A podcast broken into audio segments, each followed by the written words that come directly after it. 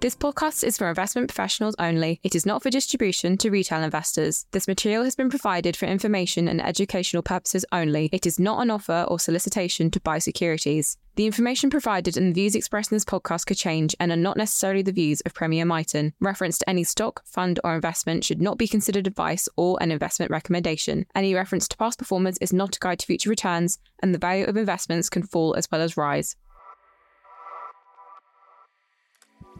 You are listening to the Perspective series from Premier Miton, a regular podcast on investment views from Premier Miton's macro thematic multi asset team. I'm David Jane, co fund manager with Anthony Rayner of Premier Miton's range of macro thematic multi asset funds. In this series, we provide our personal views and individual perspectives across a broad range of investment focused topics based on over 50 years of combined investment experience.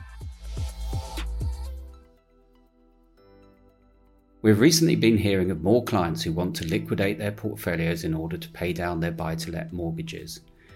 This seems superficially quite attractive right now. Mortgage rates are high, government interference in the letting market seems set to get worse, while markets have obviously been ropey lately. A step back is required before making such an important decision. One of the primary drivers of the success of buy to let as an investment was the combination of attractive yield with low funding costs. One of the few ways individuals have been able to borrow material sums of money is by securing it against property. Historically, rental income, less costs, has typically exceeded mortgage costs, if not initially, certainly after a few years of rental growth. The impact of leverage has meant that rental properties have turned a fairly average investment into a spectacularly successful one. This has recently changed. House prices, although not rents, have been weak, while funding costs have increased materially. This has led many to consider selling the poorly performing investment portfolio to pay off the debt while keeping the rental income. All investment decisions are at the mercy of what happens in the future, hence, a broad consideration of the kind of future we might be entering is merited. Our view is that we're in a period of higher inflation than we have seen for recent years, in that environment, real assets such as equity and property may be amongst the best performing assets. At the same time, current interest rates are actually below the rate of inflation. Borrowing money is actually costless in real terms, while the assets that debt is financing are expected to grow at or above the rate of inflation. Essentially, borrowing on a buy to let whilst investing in other real assets such as equity is the modern equivalent to the with profits policy that funded mortgages in the 1970s. These were hugely successful Rather than paying down the mortgage, borrowers had an interest only mortgage and invested in an investment policy which invested largely in real assets. Despite what seemed to modernize incredibly high mortgage rates, the strategy was highly successful.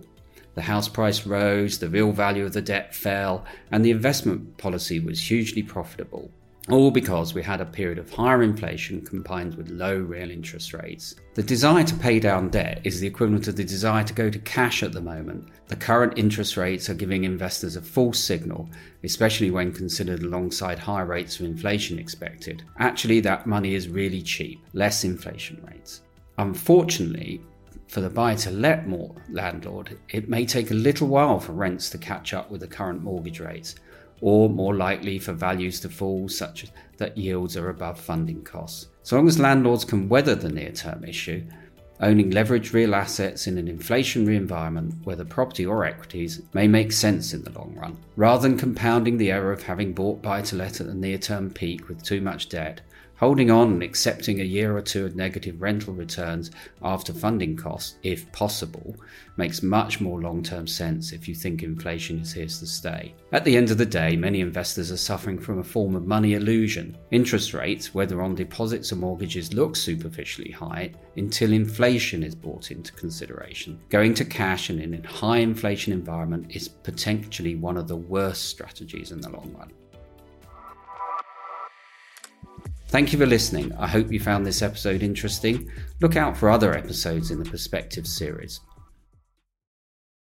This podcast is for investment professionals only and is issued by Premier Miton Investors, which is the marketing name for Premier Portfolio Managers Limited and Premier Fund Managers Limited, which are authorised and regulated by the Financial Conduct Authority. The value of investments can fall as well as rise.